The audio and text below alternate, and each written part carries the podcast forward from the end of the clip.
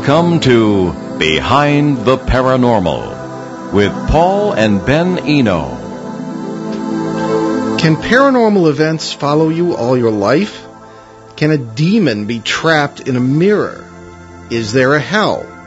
Well, hello there, and welcome to the 439th edition of Behind the Paranormal with Paul and Ben Eno. I'm Paul, and Ben, as you know, is probably in the midst of his college commute from Boston, and will, as always, try to call in from the train. If you just heard that weather forecast, it's a pretty decent day. The poor tyke has had nothing but snow, flood, rain, hail during most of his semester, and today's an exception to that, so good for him. We have an unusual guest this evening, not that they're not all unusual, and he is in line with our tradition of talking with people who have had extraordinary and life-changing experiences, but are not necessarily among the big names in paranormal research. And tonight's guest has just written a book about his extraordinary life, A Haunted Soul, a true story of one man's struggle with the paranormal, uh, written by our guest, Jason Dowd, and his co-author, John Greenberg. Jason Dowd was born in Bristol, Connecticut. He graduated from the Land O'Lakes High School in Florida in 1997 and continued his education and training at ITT Technical Institute in Tampa. Though he dabbles in many art mediums, Jason is an award-winning photographer. In 2003, he founded Dowd Studios and the following year began editing videos for various bands. He has worked with some of the biggest names in the music industry. His art has been dis- displayed in galleries around the nation and he has made many radio and television appearances. His new book, as I say, Haunted Soul, a true story of one man's struggle with the paranormal. Jason and his wife Fran live in New Port Richey, Florida. Jason Dowd, welcome to Behind the Paranormal. Oh, thank you guys for having me on. Certainly. Jason, uh, it's hard to know where to begin with you. Why don't you just sort of give us your basic story? Well, uh, for the paranormal aspect of it, it started in 1986. I was actually born on November 1st, and uh, it was October 31st on Halloween when I had my first experience, and that was over at the Green Lady Cemetery in uh, Burlington, Connecticut. I know it well. Ever since, yes, it's a great it's a great cemetery, but unfortunately, it's been it's been severely abused throughout the years. I mean, I don't even think there's a stone standing anymore. And the last time that there was one standing there, which was it actually was the, the alleged um, Green Lady's Green Lady Cemetery's ghost. Uh, her grave, I guess I just heard that it had been stolen. So, you know, if it wasn't haunted before, it's definitely haunted now. But um, yeah, that was my first experience with a ghost, and then it kind of it kind of grew on that because everywhere I went after after that, I um, I could see I could see energies, I could feel people's energies, I could I could see things that I shouldn't have known about people, and that kind of that kind of got to me a little bit. And then I got to see other spirits, and I started wondering, gee, do these people see it too? So I kind of like backed away from people. And then in 1993, I had a demonic experience down here in Florida. It was shortly after I moved here. I moved here in 1990. Okay. All right, let's uh, let's start at the beginning. Uh, I, I, unfortunately did not have a chance to read your book because it arrived relatively um, well so, late enough, so I wouldn't have a chance to read it. And I know that that's nobody's fault. It's just you know I have piles of things to read on my desk, and anyway. Uh, but I did notice that you do seem to have a very different interpretation of paranormal events than we do, and I don't question your experiences or those of any other guest because you were there and we weren't, so who knows. And we could certainly be wrong in our interpretation. But let's start with the Green Lady Cemetery. Now, I found out about that through uh, my old mentors, Ed and Lorraine Warren, who are well known, uh, particularly on the East Coast, as probably the grandfather and grandmother of uh, modern quote unquote ghost hunting, unquote. And, um, you know, what one can interpret their uh, actions and, and methods and theories in many ways, uh, but which I will not attempt to do here. But that's how I heard about it. Um, these cemeteries, as you say, unfortunately have have great histories very often and are abused because people find out or think they that they're haunted or this kind of thing. Here in Rhode Island, uh, we had the the uh, vampire incidents of the uh, 1800s and early, you know, the 1700s, which actually were cases of mis, mis I don't know, in my in my opinion, sort of misinterpreted medical conditions. But stones have been stolen and everything, as you say. So, uh, getting the, the Green Lady Cemetery, I believe it's in uh, Burlington, Connecticut. Yes, correct, yeah, but right okay. on the border. All right, so, so tell us, let's start by you telling us about your first experience, and that was in that cemetery. What exactly happened? Well, at first unfortunate that I didn't really realize what type of haunting it was. I was still kind of young, so I didn't really know any of the stories, and none of my family really believed in hauntings at all. So they never talked about it. They just told me it was is allegedly haunted. And uh, when I was there, I actually saw a green mist of a figure just turn itself into like this this vintage woman. I mean, from like the 1700s or or early 1800s. Didn't say anything. wasn't a scary ghost at all. Actually, it was very pleasant. And um, but it kind of startled me because you know you see something that you shouldn't be seeing and you're kind of in shock. Sure. And then it came it came up to the wall that was that I was outside of this wall, and as I got as it got got up to the wall, it disappeared. It pointed at me and just disappeared. And I never saw the ghost again. What makes Now, you think? I- uh, I'm sorry. Uh, go ahead. Uh, the other thing that that has happened to me because I used to go back there all the time to try to find it again is that I would get like this blood rush feeling. You know, the, the feeling like you're kind of like in a daze. You got that you got that dizzy feeling and just uh, you're just a not right feeling. And I would get that the minute I would walk into that wall, uh, walk across the, the the the wall to go into the state in, into the um, into the cemetery, and it would not leave until I physically left the cemetery wall. Once I did that, then I felt better. But there's been a lot of stories about about the different the different sightings. Everybody there's been a, there's been about four or five different sightings, but everybody seems to have um, there's been a lot of of each particular story to kind of back it up. Okay. What, what what did this figure look like? Was she wearing clothes, or could you see a human? As you say, vintage. Uh, so obviously, he was wearing Yeah, clothes. was- All right. Yeah, she was wearing very very. Uh, it's kind of hard to describe, but if you were to look at kind of like a um, like a like a Les Miserables or something like that, you know, something very period to the time. She had like a long dress on. It was very you know dignified. She uh, she she had a hat on, uh, like a bonnet, and uh, you know just very very classy. You know, like the long long hair, but it was kind of like in in uh, pigtails, I guess you could say, the ones that the curly the curly hair that comes down to the side and falls to the side of your face and stuff like that for for for a woman back then. All right. One of the questions we always ask, and we're probably the only ones asking this lately, anyway, although it seems to be spreading. Uh, what, when I would have experiences like that, and I've been at this for 42 years, uh, starting when I was in the seminary, which did not endear me to the seminary authorities, um, I began to ask myself, why are we seeing these people in clothing and, you know, in physical forms and doing daily things even sometimes, when if they are really the spirits of dead people as opposed to the actual people themselves in a parallel time or world. That, has that thought ever occurred to you? What makes you think this was the spirit of a dead person? Well, that the only uh, things- explanation? There's a couple things that it could be. I mean, it could very well be a uh, residual haunting.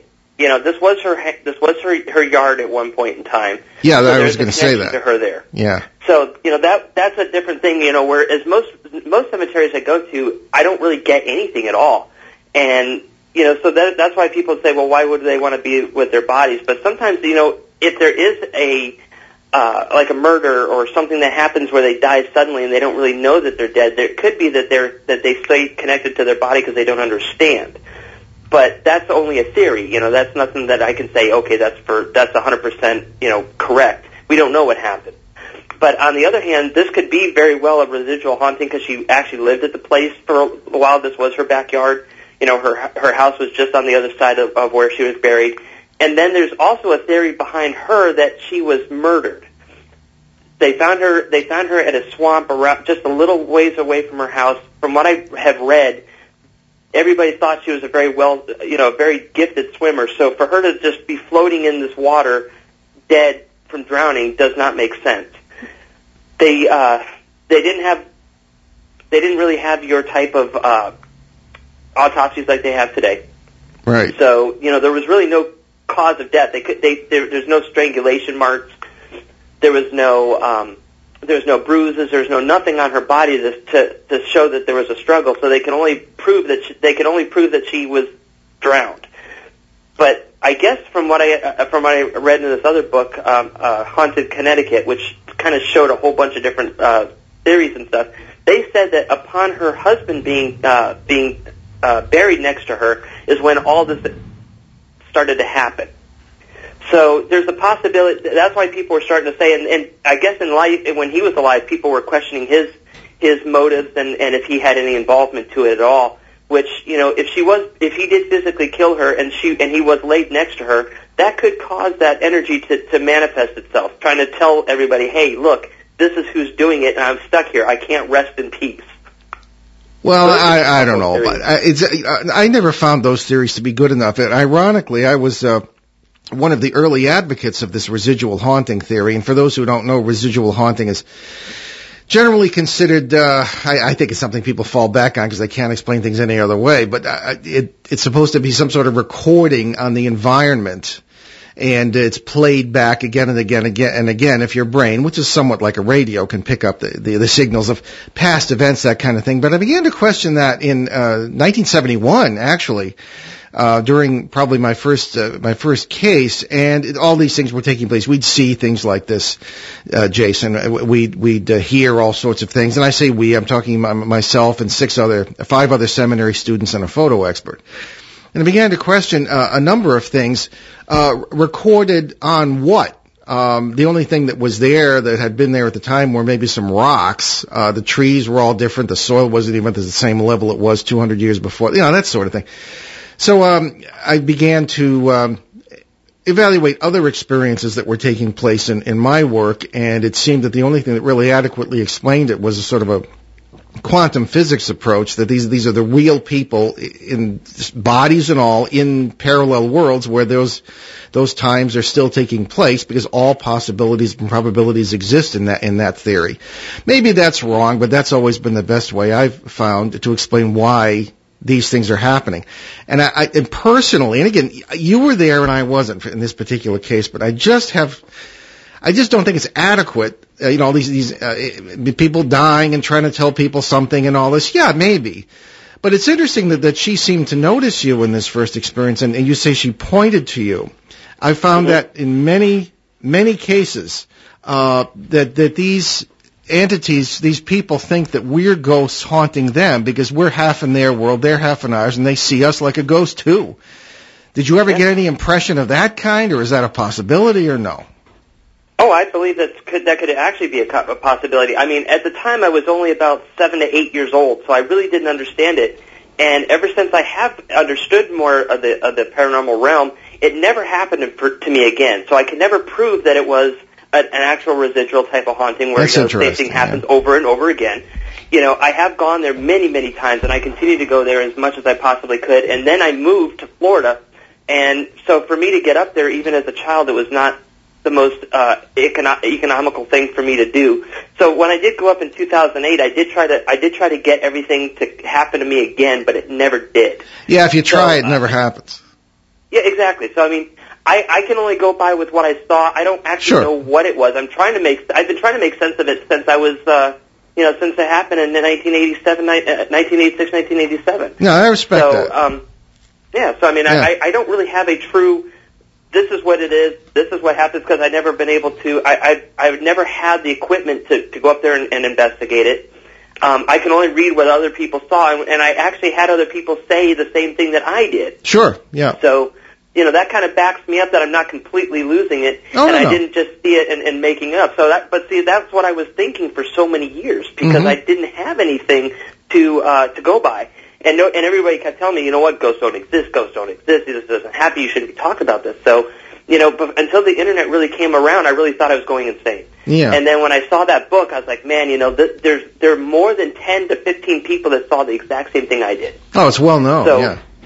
So yeah, that definitely has has something to back it up. I just really wish that I was up in that area because you know what? Now that I now that I have the equipment, I would be there every day.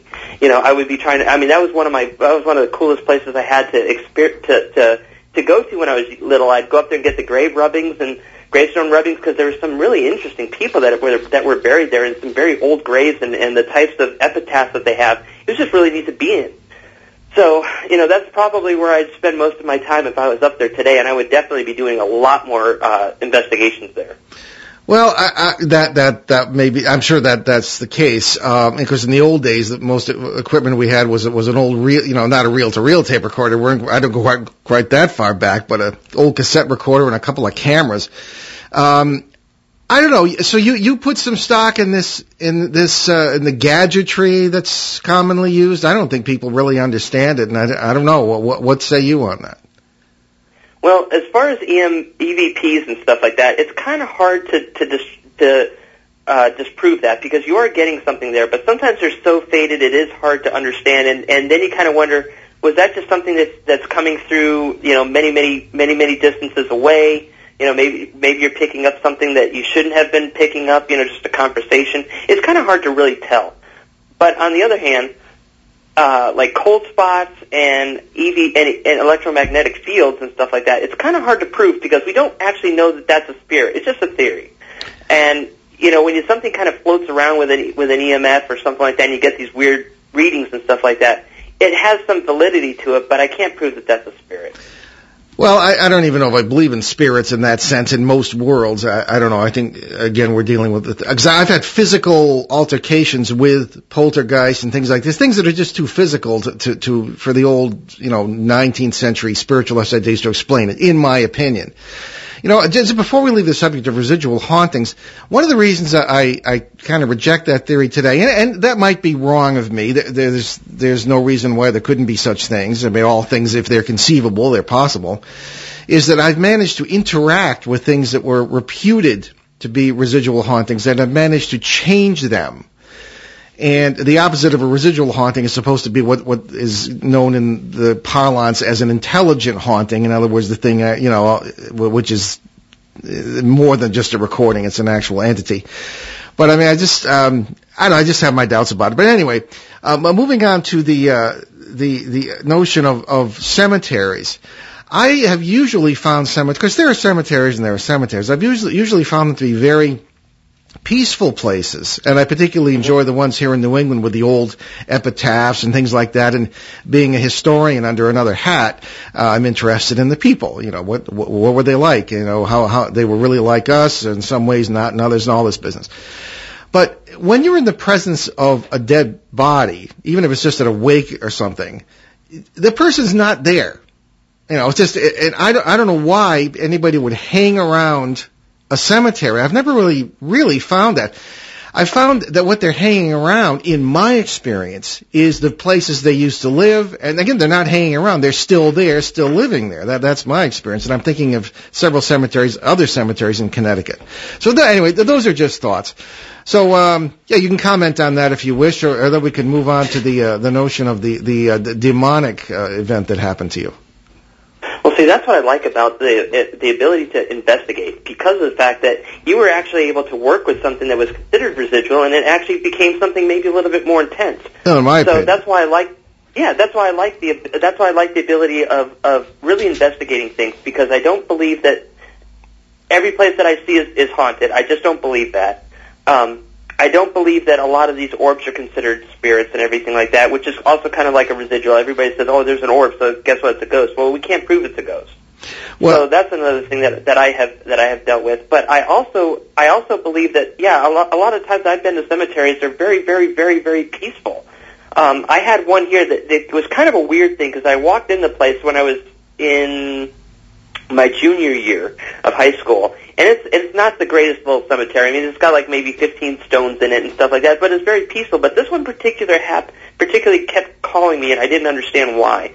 And I picked up the paper uh, in November of last year, right after my birthday, and found that in this particular cemetery, there was somebody that was killed by. It was like kind of like a like a um, uh, what's that famous that that famous feud that was going on in, in Tennessee area? Oh, the Hatfields and the McCoys. Or, Yes. yeah. It was very similar to that, and and this guy had been killed, and his father carved this curse on the back of his cemetery stone, Nice guy. and it was to curse the other people. So I mean, that one kind of brought me back there, and I couldn't, I could never understand why, but I couldn't really read the stone because it was very old.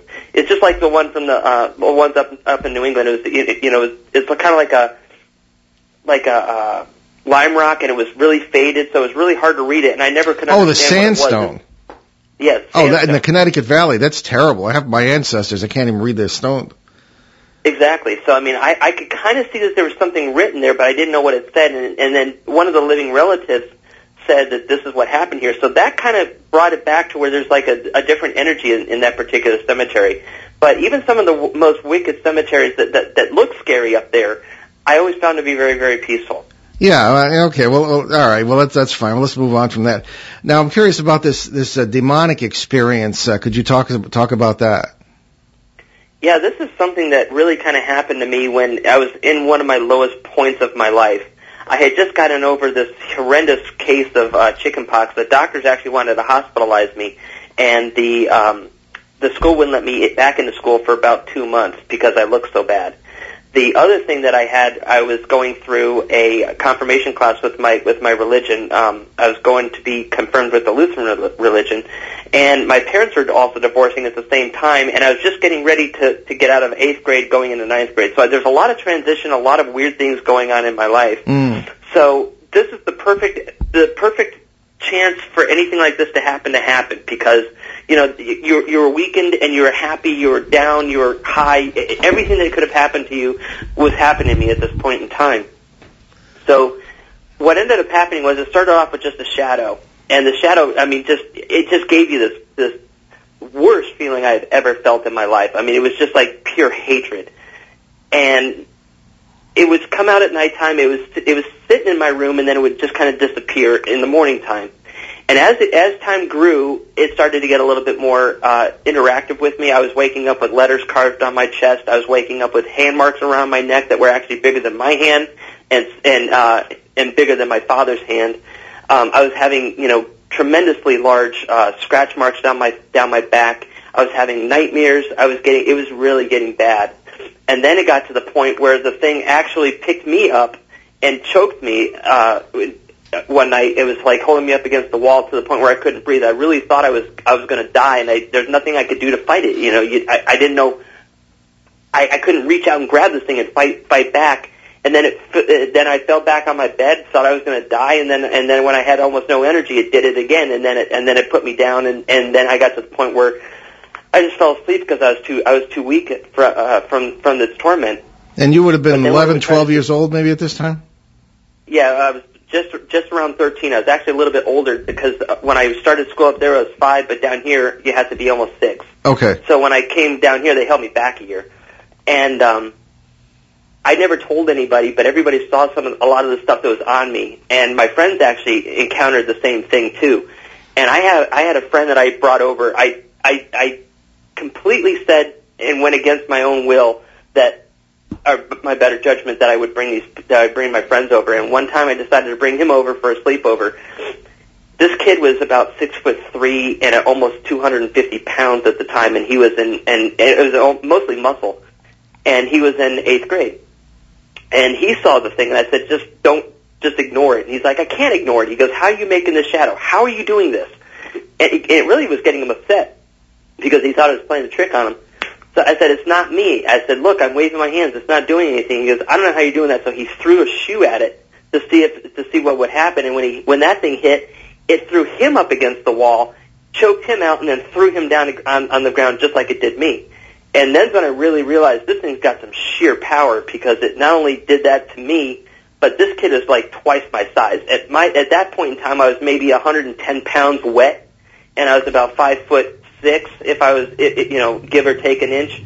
And this kid just towered over me, and it threw him around like it was nothing. And that really scared. That was where it really got a little bit scary. And then after that, what it was starting to do, it was just starting to talk to me and it wanted me to do some bad things to my parents and do some bad things to my friends. And I just got to the point where none of my friends even wanted to come over because a lot of them experienced it, not necessarily to that extreme like what my friend did, but they experienced some things too, and they didn't want to come over anymore. Did they ever experience these things in their own homes or just your house?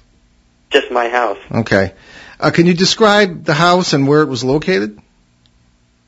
Yeah, um, originally this was in Lake Padgett East, which is in Land O'Lakes, Florida. It's just a little bit shy of, a little bit north of uh, Tampa and Hillsborough County.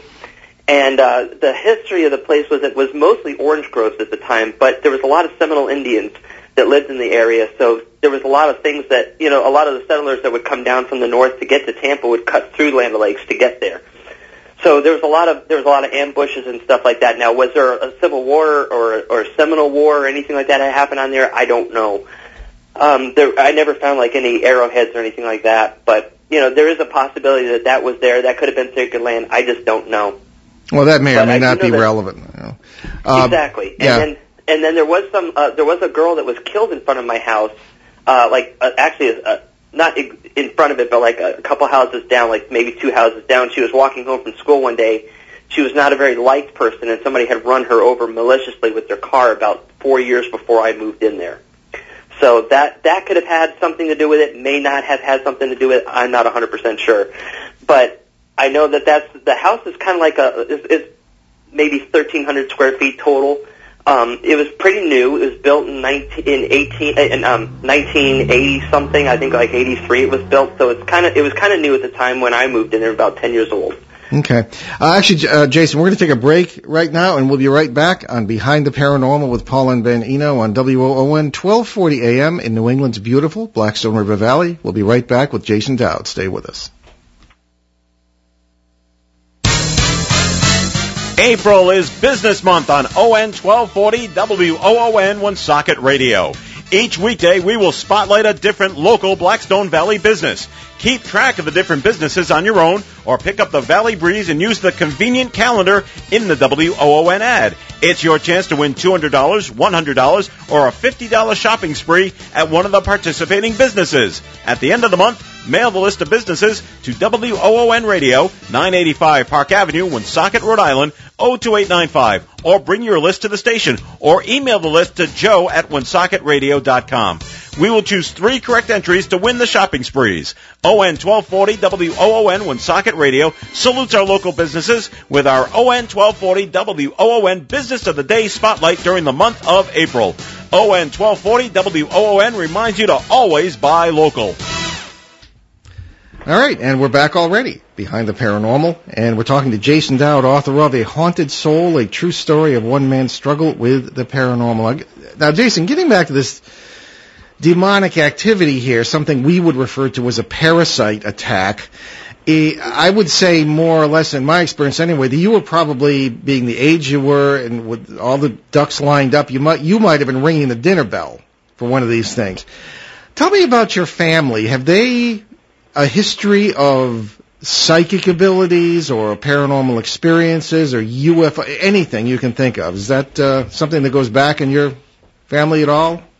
It kind of does, but I didn't really know it at the time. I never talked about it, neither did my parents. But as, later on, I realized that my mom had actually been a little bit more sensitive to things, and she was like that from like the 1970s uh, and stuff like that. They actually went to one of the colleges out in um, out in uh, I think it was East Hartford or West Hartford. I'm not sure. And they took a picture, and they actually caught the space inside. It, uh, it was not like a like a uh, made out of the branches. It's an actual gray face in this in this Polaroid, and they actually sent that to the Warrens a while back. And then my mom and my dad went to um, it's called Jones's Antiques up in Massachusetts, and they bought a bed. And when my mom brought that bed home and they started sleeping in it, the first night that they were there, she kept feeling like something was like squeezing the life out of her and and screaming in her in her ear, and she just couldn't sleep. So my dad got rid of the bed, got rid of the problem. So uh, you know, I think my mom has a lot has a lot of uh, sensitive abilities to it. Um, as far as psychics, I believe that some people may have been like that on my father's side, but my father's side is very tight knit too. So Mm. I don't really know too much about my father's side of the family, except for maybe my grandfather. I mean, I know what they've done, and I know that, who they've been in life. But I mean, as far as talking about stuff like that, they never really were very open to that kind of thing. Well, the reason I and first of all, let me let me pause right now to give uh, everybody our, our uh, phone numbers. Every, I always forget to do that, and people think we don't take calls. But we do take calls. If you'd like to talk to Jason uh, or myself this evening. Uh, it is 800-449-1240 from the U.S. and Canada or locally 401-766-1240. So call in if you'd like and ask Jason some questions. So Jason, the reason I ask about your family is because uh, very often I run into uh, these parasitical or demonic entities, as they're popularly called, uh, that have have sort of fed off certain families for generations. And uh, also uh, s- separate, maybe from that, is the the idea that I've found too that, that and that is well known that uh, the so-called psychic abilities will sometimes run in families as well. Uh, ben and I often, and I look at Ben's abilities, and I look back with a some bit of trepidation that we're direct descendants of Hyeno, the uh, um, Wampanoag, Sachem, uh, and and uh, probably the most prominent shaman on the East Coast in the uh, early colonial times. So I don't know. Anyway, uh, that's the reason I ask that. Now, as far as um, uh, other events, have you yourself ever had other paranormal experiences? We find that they're related. Uh, popularly, you know, ghost, demonic, even UFO stuff, and it's, it's all kind of related. Have you ever had a UFO, a Bigfoot experience, anything like that? I wish. I, no, I, you don't. Um, I, I kind of, I kind of, I don't know about UFOs. I mean, I'm, I'm kind of on the verge of them, but it seems like every time I've ever talked to the people that they have it, it's like only certain people see it, and I don't understand why. But that doesn't mean that I, that's I because of the parallel world thing. Yeah, I mean, I My would kind of like to be able to see that. You know, I would kind of like to see it. I don't know if I, I don't wouldn't want to be like sucked up into one, but I would like to see one, and just to say that I have. Yeah, Um, I've searched for Bigfoot, but I've never found a Bigfoot. Um, nor have I. I, I, I have I actually. think I know some, but for one of the. yeah. They have they have these things down here called swamp monkeys, Mm. and uh, they're supposedly gas, but I don't know. I mean, I've I've never seen one. There's been a lot of swamps down here, but I've never seen one running around. But you know, that's a little bit, bit of that uh, cryptozoology and stuff. But um, as far as other paranormal experiences, I have had some. In fact, I've had a lot after my friend died and after my my grandmother died. Um, it took me a little while, but eventually my grandmother started to come to me. But when she started to come to me, it was a little bit more for help, not not so much just because she's she's with me or anything like that, or like I'm I'm in her house. But she was actually coming to me and giving me the type of comfort and advice that I needed, which actually t- t- panned out to be good advice. Oh yeah, they're very they're very know, it- positive experiences sometimes uh, when these things Exactly. occur. It was. Yeah. I mean, I love when my grandmother comes and sees me. I mean, me and my grandmother were very close in life, and I, you know, it killed me that she died. But I knew she was so sick that it didn't bother me as much as I, as it should have because I knew she was ha- happy and healthy. You know, and I, I watched her sit here and suffer and just wither away before everybody's face. I knew Mm. she was in, in complete pain. So in many ways, I wasn't trying to. I wasn't trying to hold on to it and be je- and be selfish because I knew that she needed to be where she needed to be to be healthy. But um, you know, it did kill me because I do miss her talks. I do miss talk. You know, being with her and learning from her and watching her smile and stuff like that. Those are the things I really do miss from my grandmother. Sure. Uh, now, getting back to this negative uh, experience, this negative entity with you know throwing people against the wall and all the business, was there? Did the rest of the family notice this? Wa- Was there poltergeist activity attacked, attached to this, or what? Just I, you and your know, friends. It really didn't do too much just to anybody else in the family, but it was my parents are going through a divorce, and I truly believe that it was working that type of an angle, like it was. Trying Yeah, to I think you're right. My parents up, Probably. and you know they may have not been able to see it because they were so wrapped up in what was going on there. My brother was never around, and he was you know always out with his friends, but he did see some things that happened in my room. Where like one time he came in thinking that my uh, that I was sleeping in bed, and when he went to go touch my my covers, they collapsed down because they, they actually had like a body, like a like a um, a shape of like somebody laying there Yeah. uh, on their side. And um, after that, that never happened to him again. But they all saw the letters on my chest, and they kept asking me why I kept doing that, and they kept thinking that you know I was self mutilating myself, you know, out of out of frustration, and I wasn't. Um, Well, yeah, when you say that- th- these things were carved on your chest, could you explain that? I mean, what, what uh, carved with what? It actually gouged into the flesh and and pain and all this business. What what? Uh, ironically, ironically, I never felt anything. I would wake up with it, but it looked like somebody took a knife and just drew a letter in my chest, and it, it, it was different letters all the all the all the time. It was never like a specific letter, you know, like an A or an M or anything like that.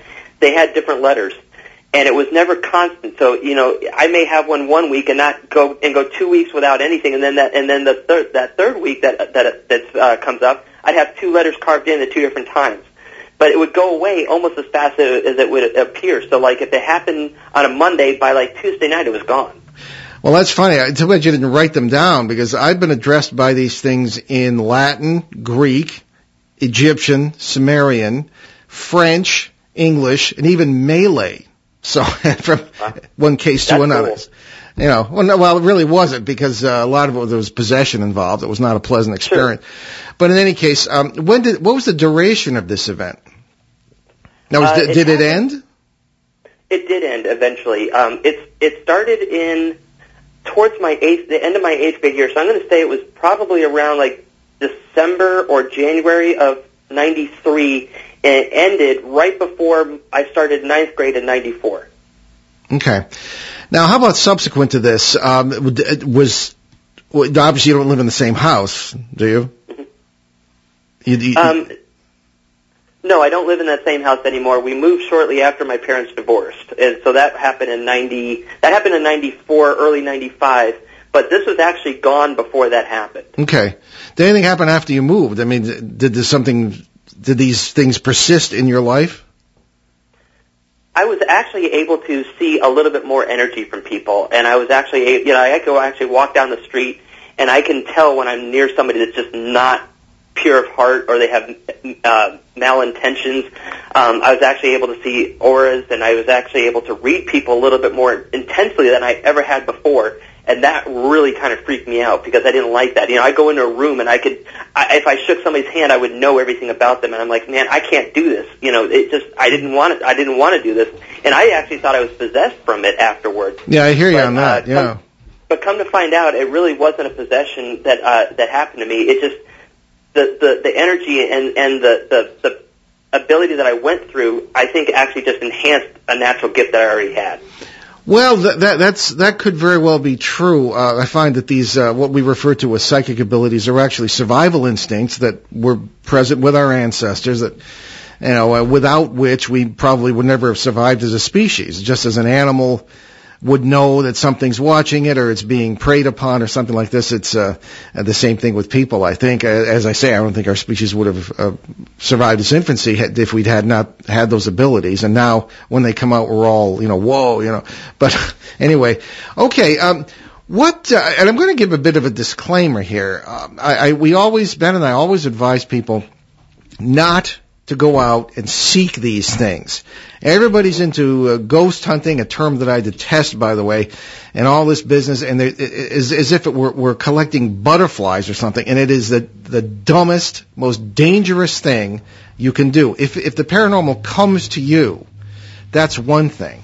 But if to go and seek it out is something that Ben and I really advise against. So as we talk here, don't uh, don't start making plans to run to a local cemetery. That's my advice anyway. All right. So um, wh- what did this do to you? Oh yeah, I know. what I want to ask you about this this mirror business. Uh, what was that about with this this entity? Well, see, that's what was really interesting because when this was going on and it, and it, when it finally settled down, um, I actually had one of the greatest dreams I've ever had, and it was almost to the point where I had to really question myself to see if this is real. I'm like, did this really happen? Because it, it was so real. I could smell everything, I could feel everything, and I never forgot it. Mm-hmm. And um, what it was is this girl appeared to me in the mirror, and she was actually became one of my best friends. And I had an instant attraction to her. I mean, it was just like it was just like a uh, like a sister or or a or a friend or something like that. That just really, I, I really wanted to be around with this person. So in the dream, what I did is I figured out. I said, she said that she was cast in there by her parents. I'm like, well, how could your parents do that? You know, unless they were witches.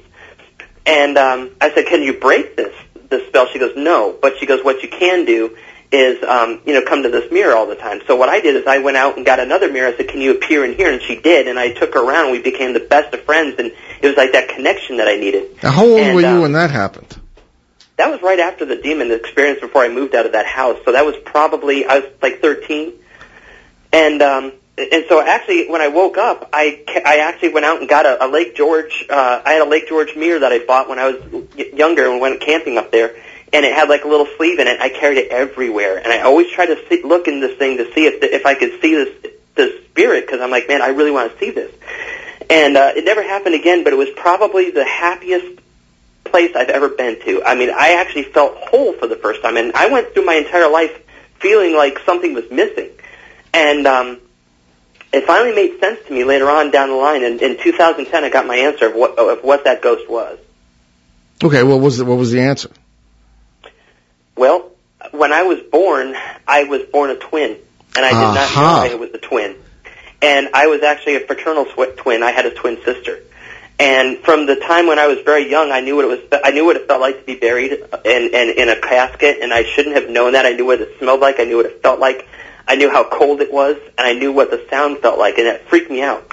And um, Yeah, I after the demonic entity that. I, after the demonic entity that I that I fought with, this girl appeared to me and, and was comforting me. And I believe it was the first time when my spirit on earth was actually able to touch this other spirit in this other world. It was the first time she was able to communicate with me.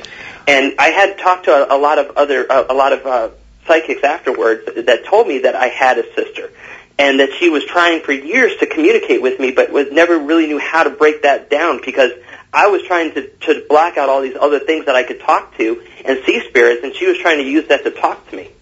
So, um, you know, I went through my life always wondering what this what this missing void was in my in my life, and then all of a sudden, everything made sense, and I didn't feel whole. I didn't feel uh, whole like I had a hole anymore. I actually felt, you know, complete. I, I felt like uh, I could I could I could I could touch the world, and and it, my whole entire life finally made sense to me. And ever since then, I was actually able to see this girl again, and I have been able to communicate with her for many, many years. That's uh, like extremely interesting. Uh, it's also yeah. rather common. Uh, I'm dealing with a case of that right now in my own family. Uh, now, it's interesting that when you uh, saw and communicated with her, she was the same age as you, right? Mm-hmm. She wasn't. Correct. A, she wasn't a newborn baby. Did, did, did no, she? she was not. Okay. So, uh, see, th- this again is more arrows on the quiver, in my opinion, of, of the idea that you're not dealing with a dead person. You're dealing with somebody in a world in which she never died and in which she's very aware of her brother. That's exactly what we're dealing with right now. Uh, very interesting. And it's, it's still relatively common.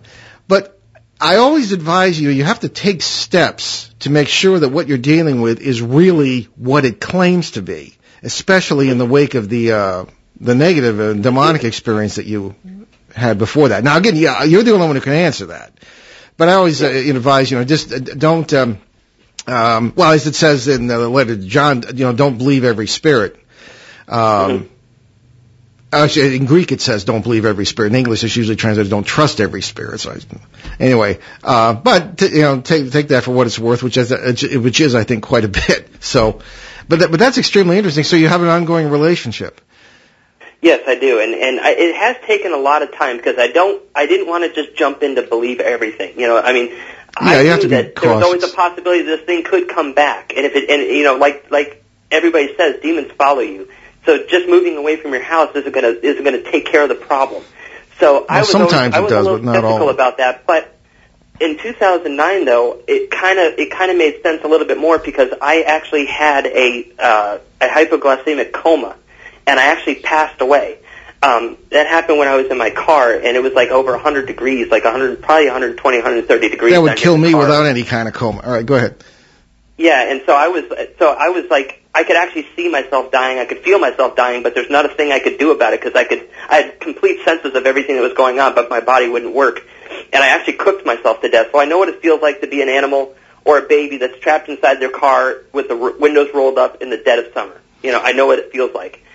And uh, I eventually passed away. And when I when I came into this other world, I was I was confronted by this girl. She goes, "You're not supposed to be here yet." She goes, "I cannot let you go through." And I said, "Well, I want to be here. This is this seems so much better." But it was like looking into my own eyes. Mm-hmm. And um, and she grabbed me and she she brought me. She goes, "Everything will make sense later." And then I was brought back, and I woke up outside of the car. The car was still locked. The keys were still in the ignition, and I was outside the car. No windows were broken. I don't know how it happened. It had to be a guardian angel, because there's no way, there's no physical way that there I could have walked out of that car without changing anything and having all the, the doors still locked. Mm-hmm. But when I woke up, about six months later is when I found out I had a twin sister.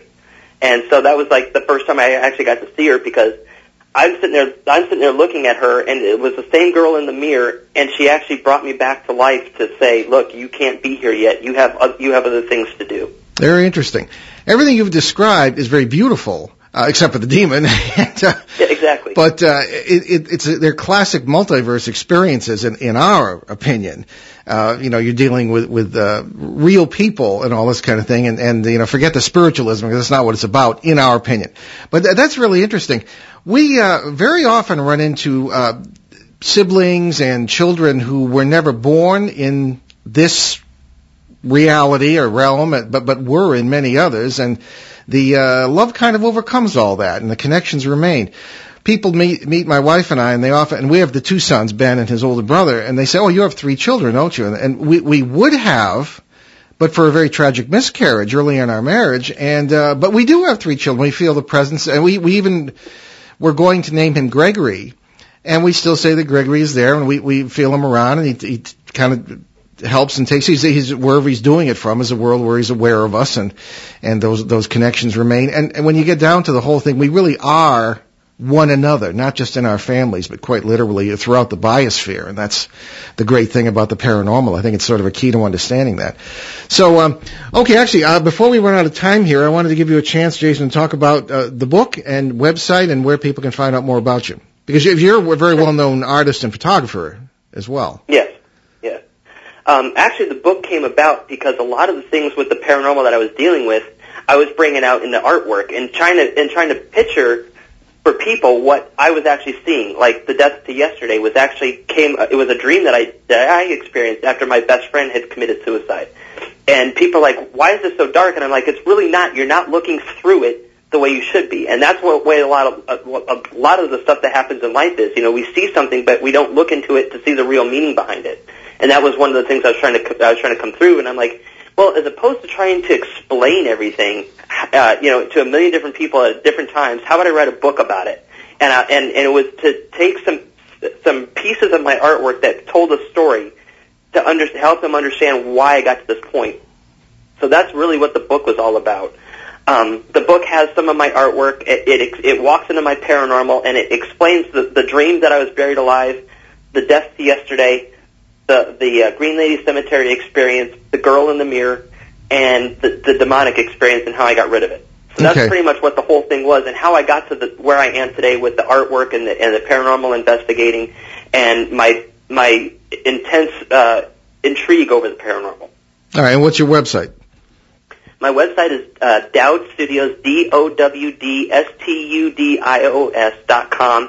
You can get the book there. You can see all my work, and I'm starting a new uh, line of artwork, which is uh, going in the vintage uh, style. I love vintage photography, and I'm trying to recreate it as much as I can because I truly believe it's a lost art and it's a lost uh, time when when things were really, you know, different. And and it a lot it, to me, it, it brings comfort. Mhm. So I hope people will enjoy them. Good, very good. Okay, well, just want, we've still got some, some time. I wanted to go back to a question that um, uh, we were talking about before, and that's the mirror again.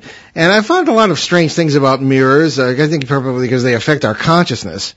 But uh, if, unless I'm mistaken, I think you mentioned in the book, as I was able to glance through it, that there was a point where, where there's a demonic entity trapped in a mirror.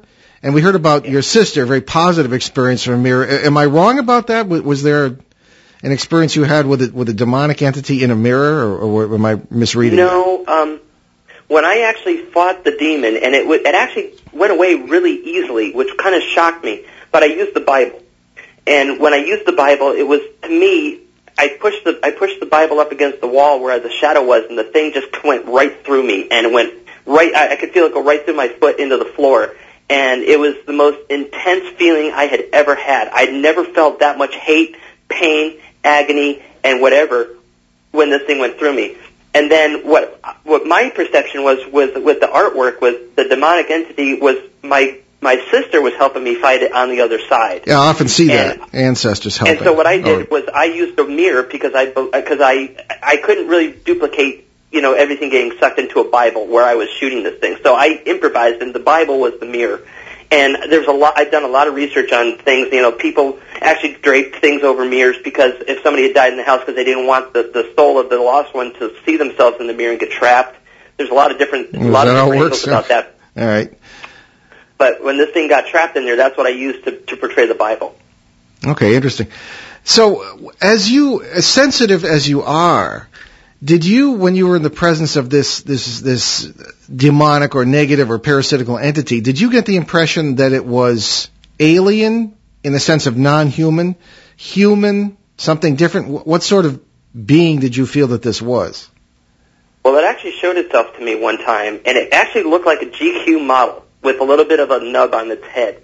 Um, if you were walking down the street, it actually looked like somebody would trust a hundred percent, but it was completely evil in its own in its own right. Interesting. And um, I truly believe that because it's like if you were if you were to go pick up somebody on the side of the street, who would you pick up? Somebody that's in a suit that looks really respectable, or the guy that looks like he could be an axe murderer? So you know, if it's trying to if it's trying to to manipulate me and get me to do things I didn't want to do, it's not going to come at me with its most intense form. But it was not human. I knew it was not human. Yeah, that's very interesting because that's what we find too. That these in these parasite cases, they often will manifest or, or uh, something will manifest around them that, that looks like something, as you say, very innocent and very non-threatening. Like, uh, very, and there, are certain, if you want to call them archetypes or common motifs in these cases, such as the little blonde girl and or the little blonde girl with flowers in her hair. I mean, what could be more non-threatening than that? I've run into that time and time again. There's also the guy in the checkered shirt who who seems relatively benign. I've run into that. And uh, I think so. I think you touch on something that, that that's kind of interesting there.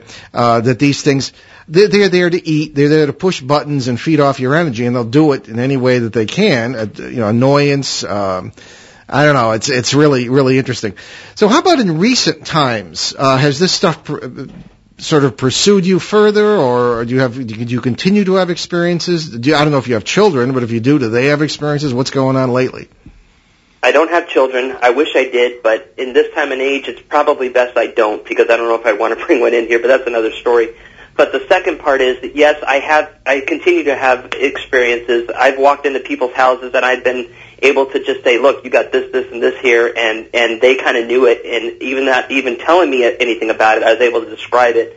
Um, I had actually walked into another house down here. It's called the May Saxon House, uh, May Stringer House, which is really interesting to look at if you get a chance. It's over here in Brooksville.